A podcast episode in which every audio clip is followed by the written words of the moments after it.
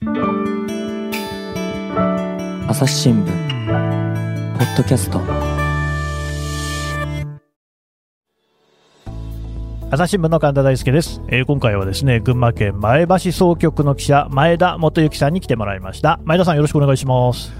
はい、よろしくお願いします。で前田さん今回はですね、まあ、群馬県っていうのはね温泉がもう数々あるってことで知られてますけれどもそんな中でも伊香保温泉のねお話っていうことで、はいただ私ね伊香保温泉って残念ながらまだ行ったことがないんですあ、そうですか。はい。なんか例えばその伊香保温泉といえばこんな、あ有名なものがあるよみたいなのとかなんかあるんですか？あ、そうですね。あのーえーっと、石段街という、あのー石段街そはい。はいああの、有名なんですけほど、えーっと、365段、おえーありまして、1年の日数と同じですね。そうなんですよ。あのー、1年間賑わってほしいという意味を込めて365段に、うん。あの、したみたいなんですけど、そこの、その石段街というところが、まあ、要は、伊香保温泉のメインストリート。なってまして、まあ、そこがシンボルでもあって、一番有名なところですすね。ははいい。やっぱあれなんですか、そういうその階段とか坂道はちょっと多いような起伏のあるところなんですか？あ、そうなんですよ。あのーもう階段と坂道だらけという、だらけ。ところなんですけど、まあまあまあ、温泉街ってそんなとこ結で、構ありもうますよね。道も狭くて、もう車が通るのも本当に大変なとこですね。で、あ私なんかもあの、もう20回以上、あの、えっ、と、前橋に、あの、い移動になったのが、あの、今年の9月なんですが、9月になってからあの20回以上伊香保に行ってるんですけど、えー、本当に登るのも大変。もう一苦労で、もう行き先切って本当登ってるというような感じですね。なるほど。大体私で急いで歩いは歩いたとして、登ったとして、うん、まあ、10分。大体普通で10 15分ぐらい、うんもうかかるぐらいですね。一番上まで行くのに。うんそんなようなとこです。ただまあそうなってくると、やっぱりそのね、えーこう体に障害があったりする方にとっては、なかなかアクセスしにくいっていう話にはなってきますかね。そうですね。ですから本当に、本当まあ言ってみれば本当バリアだらけのバリアだらけ。温泉街と言ってもいいぐらいで、うんもうあの、障害者、まあ、車椅子乗ってる方なんかとお話を聞くと、もうそもそも、あの、伊香保に。行くっていう、あの、もう前提がないと言いますか、あもう行けないいものと言いますか、発想がないと。もう階段が、石段がとかですね、坂道がみたいな感じで、あの、とてもその行けるとこではないっていう、まあ最初から選択肢からもう外れてるというようなところもあるみたいでして、うんうんいうとこですね。まあやっぱりね、障害のね、まあ種類にもよるかもしれませんが、ただ一般にはその、お風呂に入るのはね、自宅の場合でも、例えばヘルパーさんが必要だったり、ご家族のね、協力があったりっていう、なかなか大変なことだって言いますもんね。そうですね。あの、まあ、そもそも、まあ、あの、なんか、あの、地元の方に聞きますと、うんまあ、伊香保っていうのは、不便さを楽しむ温泉街。みたいいな感じのことをおっしゃってる方もいるぐらいで、うんうん。その、まあ、あの、障害がある方、車椅子の方なんかは、まあ、多分、まあ今、あの、おっしゃったように、その、自宅のお風呂も大変、入るのも大変だと思うんですが、うん。ましてその旅行先のお風呂に入るっていうこと自体がとても多分ハードルが、あの、高いというふうに思いますね。しかし、その不便さを楽しむっていうね、まあ、なるほどなと思うところもあるんですが、はそもそもそのなんで歴史的にその伊香保ってね、そんな風に石段なんかがあるんですか、そうですね。あの、これまあ私もあの、伊香保に、あの、行ってからですね、いろいろ勉強しておるとこなんですが、あの、ちょっと少し伊香保の歴史をちょっとあの、お話しさせてもらって大あお丈夫ですか？願いします。はい。あの、伊香保温泉って、えーあの、いあの、おおあの温泉の種類としては2種類あるんですけど、まあ、黄金の湯と書いて、あの、黄金の湯というふうほうほうに書く温泉と、まあ、ちょっと茶褐色の色をした、これは昔からの温泉。あと、白金の湯という、あの、無色透明の湯で、これは最近出た温泉で、2つの源泉が、あのーありまして、はい。えーいる、まあ、まず温泉なんですけど、うんで、えっ、と、場所的には、あの、春名山っていう、うんあのー群馬三名山の一つ。群馬には3つ名山があ三つる。名山がある。一つは多分赤城山でしょうね。はい。はい。あと春名山とあと何ですか、えっ、と、妙義山です。ああ、なるほど、はい妙義山。はい。はいその3つ。はい。で、そこの、まあ、春名山の、まあ、中腹の、だいたい標高700メートルぐらいのところにあるのが伊香保温泉なんですけど、で、歴史は本当に古くて、あのーまあ、万葉集にも読まれて、えーいる温泉ということで。ずいぶん古いですね。そうなんです。うんで、あのー今、その、伊香保温泉街のそのシンボルになってる、その石段街うん。というのは、あのーまあ、何度かこう改修をしておるんですけど、うん。えーその基礎というのはまあそのまま残って、あの、当時のままというか、できた当時のままなんですが、はい。で、それが、その、できたのが戦国時代戦国時代。と言われてます。はい。これでもだいぶ古い。今から400年ぐらい前ってことですか？そうですね。はい。そうなんです。で、あのー長篠の合戦っていう、あ、有名なやつねあ。の、教科書とかで、そう大体みんな知ってるんじゃないかっていうぐらい有名な合戦ですよね。そうです。ね。で、その、織田徳川連合軍にうん敗れた武田勝頼というのが。まあ、部下の真田正幸にこう命じて、えあの、兵士のその、傷を療養する湯治湯治場として作ったのが、その、始まりっていうふうに言われてまして。で、伊香保のその、先ほどの黄金の湯というのが、その山の上に、からこう、源泉がありまして、ええまあ、そこからこう、流すんですけど、うんあの、その、温泉から、源泉から湧く温泉を、こう、効率よく、あの、分配するおなるほどね。ために、はいはい。その石段のこう真ん中にこう温泉を流して、うんうんえーいるんですけど、だから、あのーそもそもその、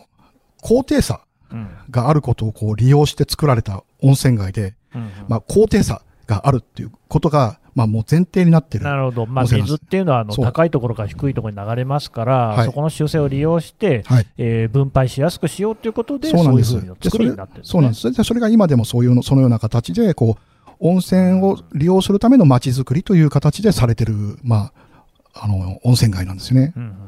なるほどね、そうまあそうなってくると、やっぱりこうバリアだらけっていうことにもどうしてもなっちゃうと。そうですね。本当にあの、まあ、もともとそういう発想で作られてる、えー歴史が、経緯がある温泉街なんで、あの、まあ、昔は本当車もない時代ですから、馬が、馬が通れればいいぐらいの、多分そうういう道だったと思うんですよね。ん、で、ですからもう、坂道も本当に狭くて、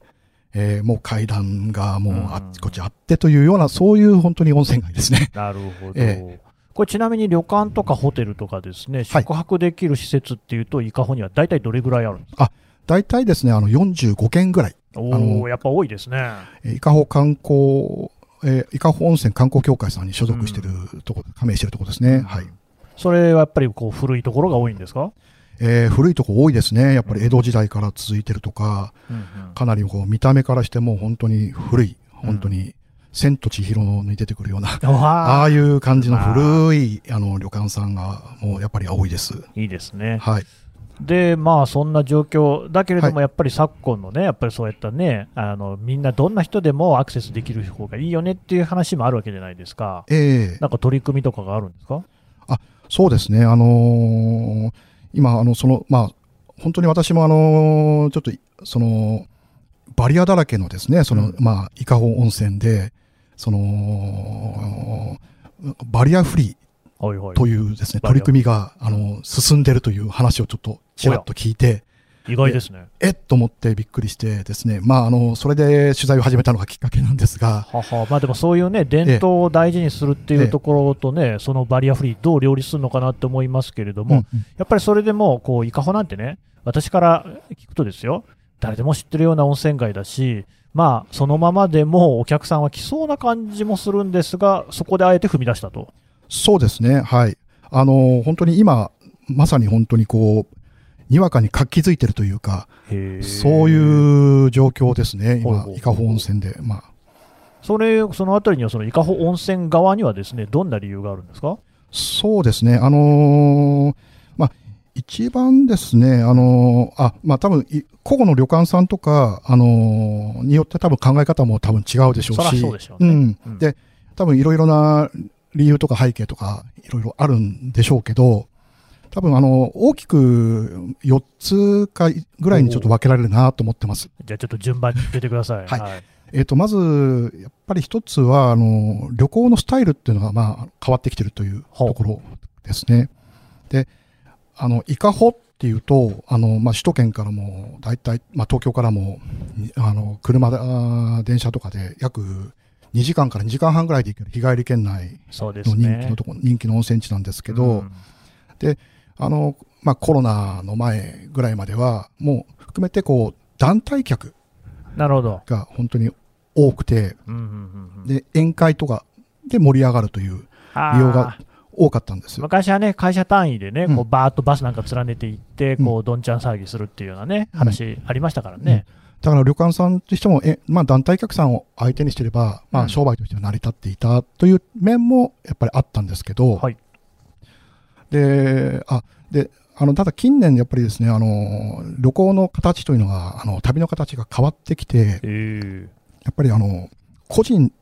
えーとか家族単位の旅行に、やっぱり変わってきているというところでうんそうすると、やっぱり客の、お客さんのニーズが、まあ、多様化するわけですけど、うん。で、そのニーズにやっぱり応えようとするために、まあ、旅館さんの方も今多様化せざるを得なくなってきているという、多分そういうところがありますね。これはね、だってあの障害者の方に限らず、バリアフリーのものって、どんな人にも使いやすいですからね、そうですね。とりわけ温泉っていうと、やっぱお年寄りもね、大好きだっていう方もね、たくさんいますけれども、そうねそういう方にとっても大事なことですもんね。そうですね。うんですから、あの例えば、まあ、あの旅館さんの関係者の中には、その、まあ、常連さんがやっぱりいるわけですけおど、ーで常連さんもやっぱり年をだんだん取っていくわけですよ、ね。それはそうでしょで、やっぱそういった常連さんに来てもらいたいわけですから、ね。まあ、常連さんがやっぱり快適に過ごせるようにというような思いもあって、そういうバリアフリーにやをやっているところもうんありますよ。はい、うんえー続いて2番目は何ですか？あそうですねあの、宿泊者数というのはやっぱり減ってきちゃってるんですよね。やっぱコロナの影響ですかね。うんあそうですね、あのー伊香保温泉はあのでもででも言いますと、やっぱりバブルの頃といいますかですね、あたりはもう年間170万人ぐらいあすごい数。泊まる方がいらっしゃったんですけど、近年はやっぱり100万から110万前後、あで推移してて減というような感じですかね。そうですね。で、そこにコロナがもう追い打ちをかけてうん、いまして、で、もう団体客についてはもうほぼ、まあもう壊滅状態まあそうでしょうねで。すね。で、もう個人客を取り込まないと、まあい最初の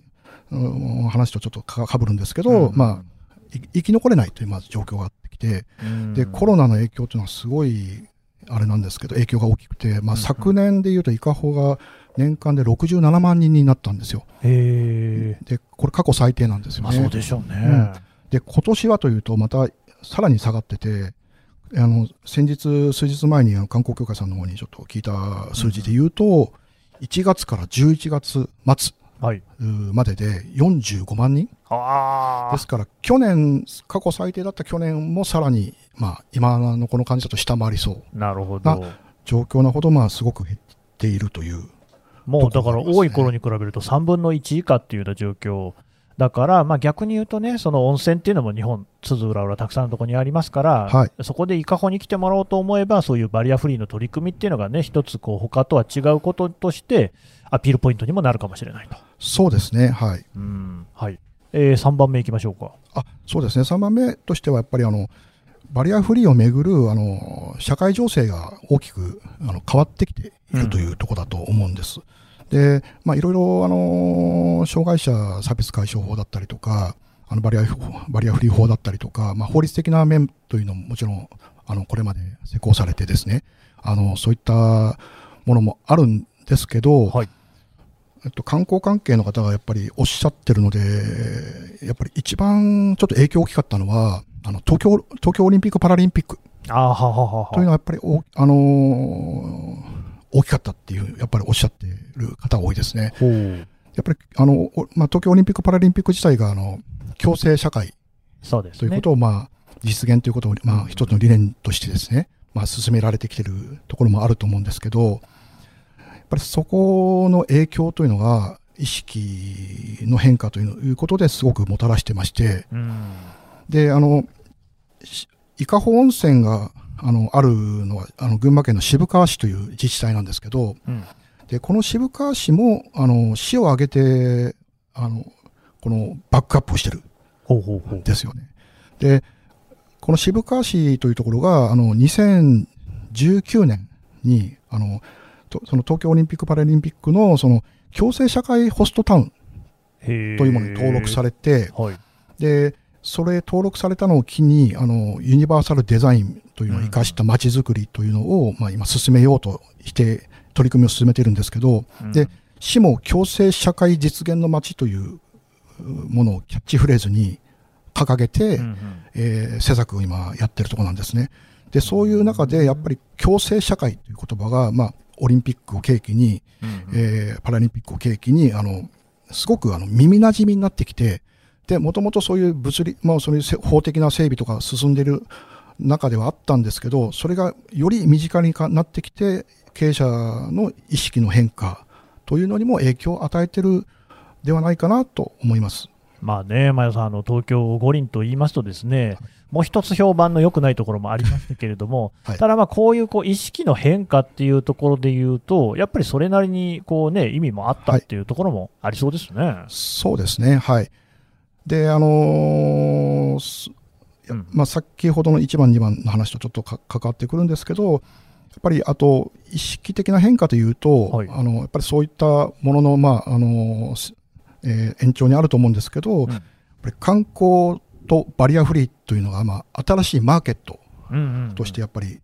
だんだんこう認識されてきてるのかなっていうところはありますね。なるほどね。はいい、や、それはね、すごくいいことだと思いますけれども、はい。はい。で、あと4番目っていうのは何でしょう？4番目はそうですね、あのここ、最近の、あのもうにわかにこう活気づいてる、バリアフ伊香保温泉でバリアフリーが活気づいてるというところの、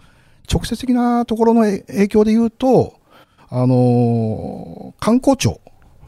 がバリアフリーの補助を2018年度からやっておるんですけど、へで、こ、この補助にですね、えーがやっぱり引き金といいますか、あの、きっかけになってまして、で、今まで6回、5、6回ぐらいですね、あの、公募がはやっておるんですが、あの、ホームページ、ホームページで、あの、やってる旅館さんの名前とか出てるんですけどね、あの、で、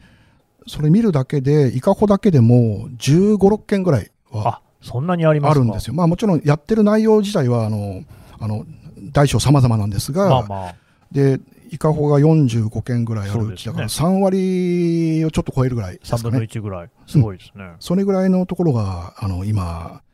あの、やってらっしゃるんですようね。んですから、この影響が結構大きいなってとこあります。で、ちょっと話話変わるんですけど、ほいほい あの、はい、大丈夫ですか？どうぞどうぞ。えあの、えっ、と、まあ、先ほどその渋川市というところが、今、共生社会えやってるね。実現の街ということで、まあ、力を入れてるというお話をしたんですけど、あのーで市の担当者も、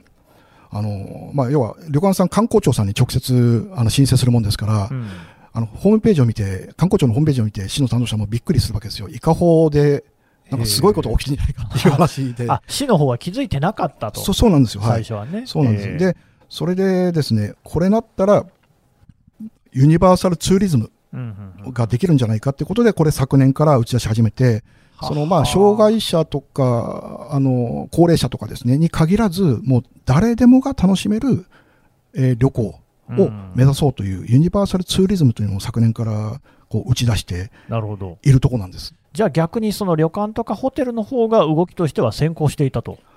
そうですね、はい。おお、すごいですね。はい。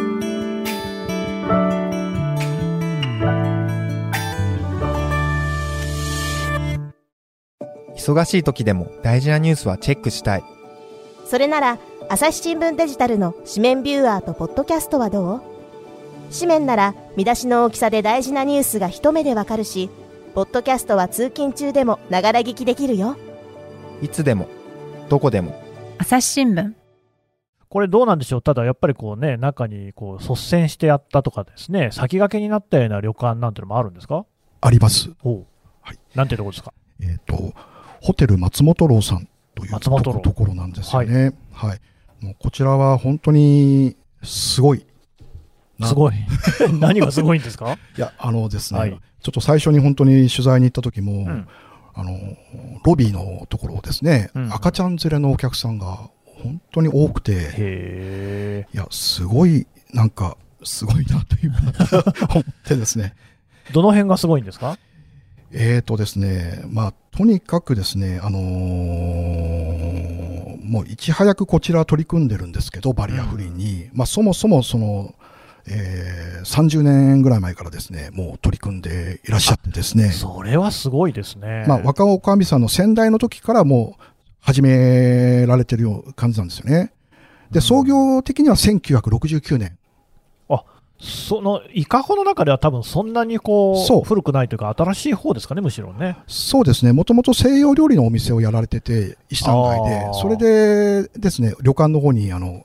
あの、日比谷公園に松本あ楼りますね。ってありますよね。そちらあの松本楼ですか？そうなんですよ洋食でおなじみのね。そうなんです。私も食べたことありますよ。そちらではい修行されてた方が、その伊香保で西洋料理開いてあそうで、すか。で、その頃ってあの、御用邸があったんですよね、伊香保に。で、へそうーそういう需要もあってやっていたんですけど、まあ、旅館の方にこう、あの、転換されてなるほど。という、まあ、歴史があるところなんですけど、こちらはですね、本当に、まあ、すすごいという だから何がすごいんですか？えーとですね、はいまあ、とにかく、あのーこの若おかみさんって方がいらっしゃって、ほうほう。あの、松本由紀さんって方なんですけど、へえ。この方が本当に原動力になってですね、もう、もうあの先代、まあ、先代からもちろん取り組んではいるんだけど、それをさらに花ひか開かせて、うん咲かせて、もう今、あらゆるバリアを取り除こうというところで、うん取り組みをやっていらっしゃるんですよ。で、例えば、あの、まあ、バリアフリールームで言うとですね、あの、まあ、もともとがそうですね、あの、すえーっと、今こちらには7室あるんですよね。お結構なんかね、たくさんありますね。7室あって、で、えーっと、まあ、もともとこう2つとか3つあったようなお部屋を、こう1つにまとめて、あのーこう段差がないフラット、フルもうフルフラットの部屋に、うん。まあ、しているんですよね。で、おお部屋には温泉のお風呂もあると。なるほど。手すりもふんだんにあって、あ洗面台の下はこう空洞になってて、うんまあ、車椅子でも楽々ね。も入れるような、まあ、そそういうまあ、お部屋なんですよね。はいはい。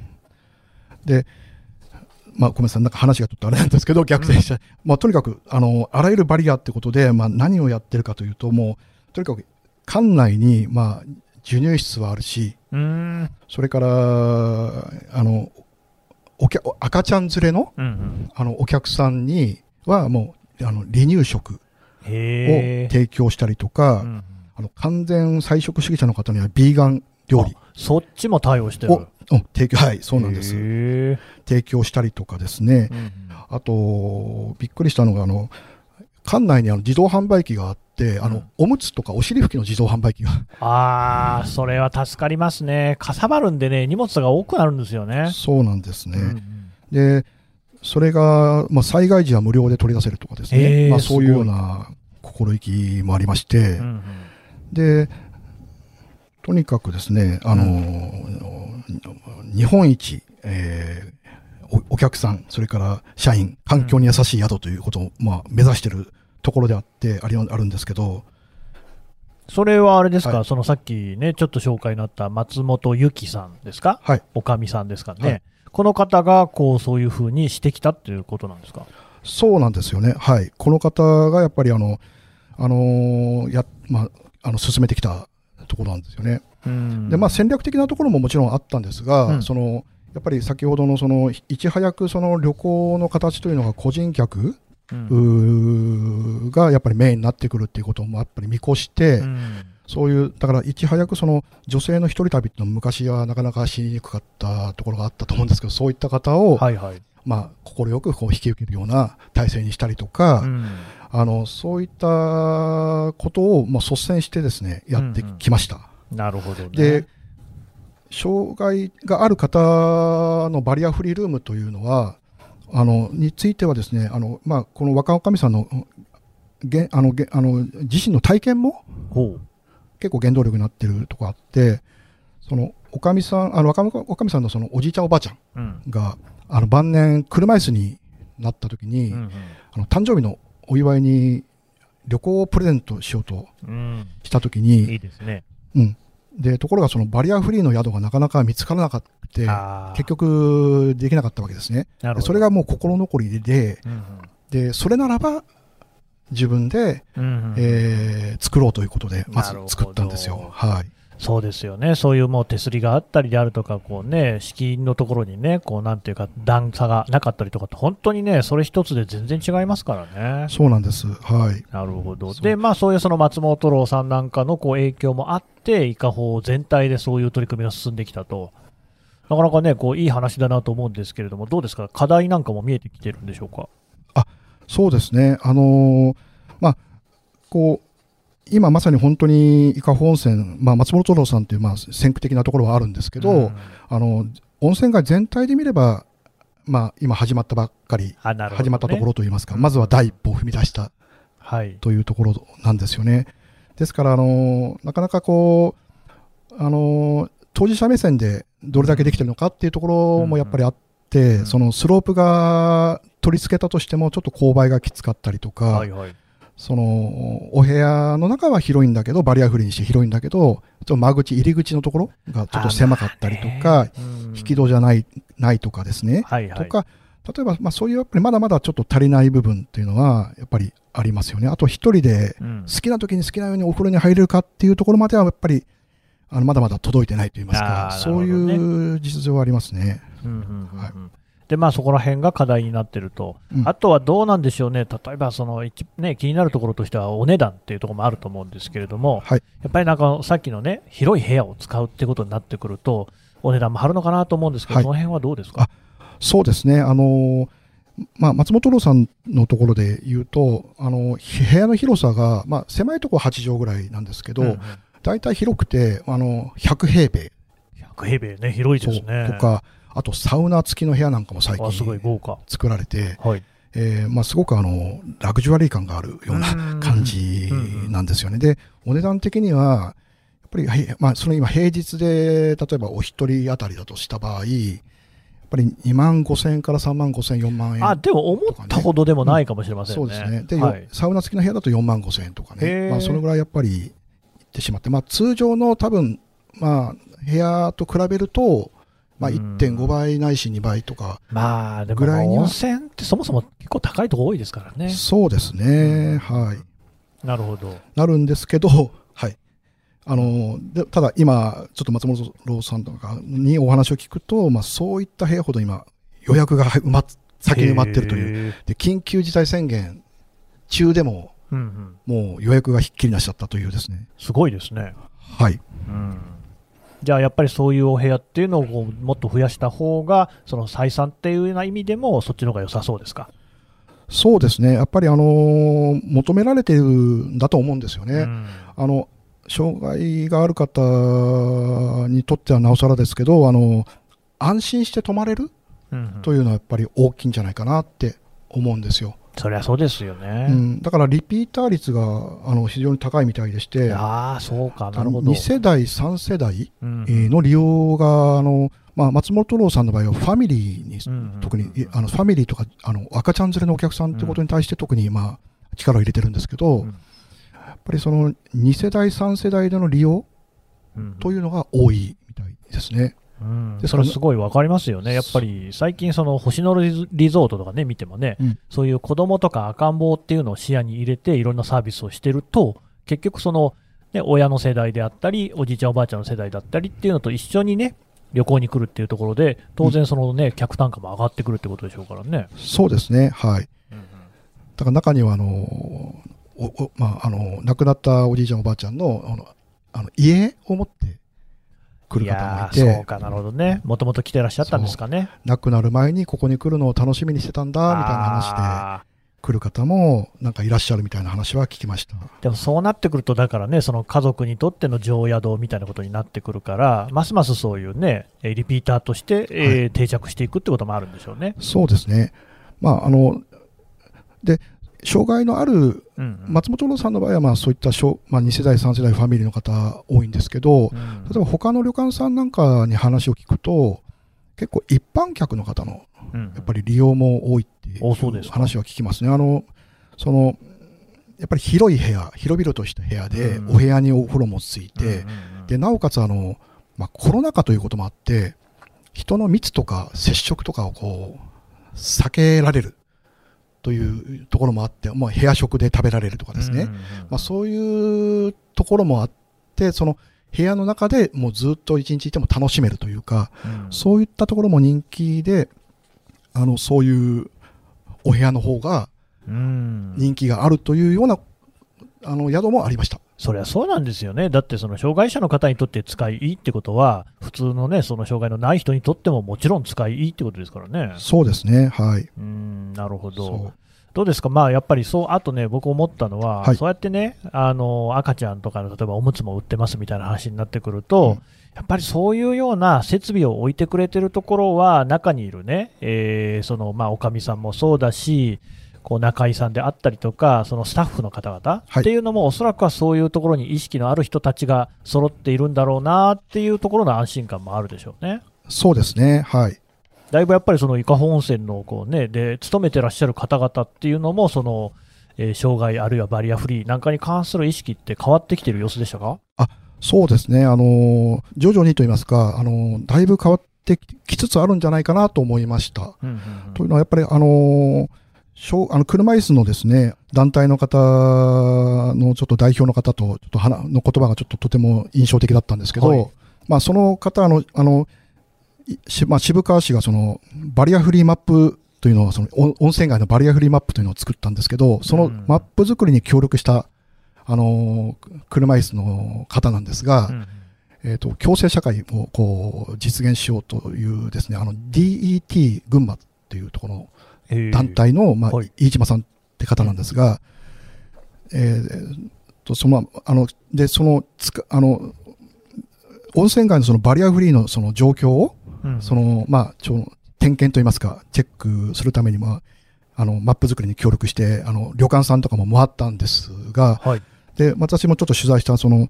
あの塚越屋七兵衛さんっていうですね。あのここちら老舗の旅館さん。塚越屋七兵衛。いかにも老舗って感じの名前ですね。そうですね。はい。こちらさん、こちらの旅館さんを、まあ、訪れたときに、うん。あの、大浴場の、まあ、入り口に、まあ、段差があって、あったんですね。で、で、まあ、その、そこ、その時に、まあ、その、飯島さんが、うん。あの、まあ、スロープがここにあったら、中に入れるのにな、といいのにな、っていう感じで、ね。ちょっと、ぼそっと言ったらしいんです。はい。で、そうしたらですね、まあ、それを聞いた、その、おかみさんがう、ん。もうすぐに対応してくれてですね、で、ちょっと少し間が空いて、あの、その車椅子のまた飯島さんたちが、もう一回訪れた時に、スロープがついてたらしいんですね。うんうん。で、それでびっくりしまして、うんで、喜んで、で、飯島さんはもう車椅子のまま、あの、脱衣所まで入って、で、そこからまあお尻をですね、ずりずりっとしながらう、んうん。あの、お風呂まで、浴槽まではいはい。入ったらしいんです。で、へー。もう一人ですね、あの、一緒にいた脊髄損傷の車椅子の方もいらっしゃったんですけど、で、その人も本当に喜んで、うん。で、くるその人はもう車椅子のまま、あの、洗い場まで入っていって、で、手すり用がもうあるの、まあ、ふんだんにあるので、手すりを使って、えー、よちよちしながらですね、あの、お風呂に、うんうん。えー入っていったそうなんですね。うん。で、まあ、飯島さん、本当、その光景をを見れただけで本当嬉しいと。なるほどね。で、一人でもね、そういう、まあ、車椅子のもちろん状況によって、うんうん。あの、入れる、入れないっていうのはもちろんあるんですけど、障害の程度によってもあるんですが、ただ、一人でも入れる人が増えたんだ。うん。という、やっぱり、ことをおっしゃってて、で、その後、その、すごく印象的だ、まあ、あ印象に残るなと思ったのが、その、まあ、当事者の声があってうん、変えることも大事だけど、あの、お互いのその気づきうんうん。で、こうすれば、もしかしたら来ることができるのかなとか、あの、双方が、こう、歩み寄ってう、ん。環境を変えていくことが大事なんだなっていうふうに思ったみたいな話を、まあ、されてた言葉が、まあ、とても印象に残りました。なるほどね、いや、これそうですよね、だから、まあ、今、いろいろこう SDGs とか言って、ですねはい。さまざまな取り組みなされてますけれども、あの多分こう根本はそこで、要するに相手の立場になって考える、うん。想像力を働かせるみたいなところが、えーどれだけできるのかそこの大事さみたいなところが今の世の中ってすごく問われるようになっているし、まあ、そのことによっていろんな立場の人が生きやすくなっているっていうところがすごくいいことだなとは思うんですよ。まさにこれですよね。そうですね。で、まあ、先ほどちょっとあの、いかまあ、あれ話の関連なんですけど、イカ法ではその、うん今、物理的なバリアバリアをですね、取り除こうということで、まさに様々なその取り組みが始まっているところなんですけど、そこでまあ、障害を持つ方とか様々な事情を抱える方と、こう、接することで、それが、あの、また、その自分のできることはしようっていうですね、うん。何か、何かしたしようとか、そういう立場に、相手の立場になって考えて、その気づきみたいいなものにつながってる、なんかちょっといいサイクルが生まれてきてるような感じがしました。前田さんは今おいくつですか？私で、私今52です。なるほど。私も46なんですけれども、はいまあ、だんだんとそのですね、はいこう足腰がですね、立たなくなる、こうね、時も、もう視野に入ってきたっていう感じはありますよね。そうですね。うんちょっと私も本当になんか、最近あの、歩いてるとちょっとの段差でもつまずくことが、いや、それ本当わかります。ありますよね。はい。そうなんですよ。はい。で、だからそういうことっていうのは、実は、まあ、そのね、障害を持ってる人たちだけのことではなくって、それこそ赤ん坊からですね、お年寄りまで、すべての世代の人にとって大事な話だし、まあ、気づきをもたらすっていう、そこにでもいち早く、こうね、えー着目した伊香保温泉って、これはなかなかすごいですね。そうですね。本当にあの、広がってほしいなと思ってます。うんあの、市も、まあ、ユニバーサルツーリズムということで今、あの、打ち出してるんですけど、うんやっぱりこう、まあ、いろんな様々な事情、障害があるとか、こう、まあ、音足腰が弱くなったとかに限らずですね、様々な事情を抱えて、その、旅行に行くことも諦めちゃってる方たちが、やっぱり、り行きたい観光地に行けるうんとかですね、やっぱそういう社会になるようにですね、受け入れ側の取り組みも広がってうん行って、行って、行け、行って、まあ、それが普通なんだというぐらいにですね、思うぐらい私たちの意識も変わっていったらね、いいと思ってます。これね、だから松本楼から伊香保温泉に広がったみたいに、伊香保温泉から群馬県内のいろんな温泉に広がっていって、それがさらにね、日本中の温泉に広がっていくなんてことになったら、すごいいいですよね。すごくいいですね。うん、なるほど。うんはい。まあ、こういう取り組み、どんどんね、進めていただければと思っております。はいえー前田さん、どうもありがとうございました。あありがとうございました。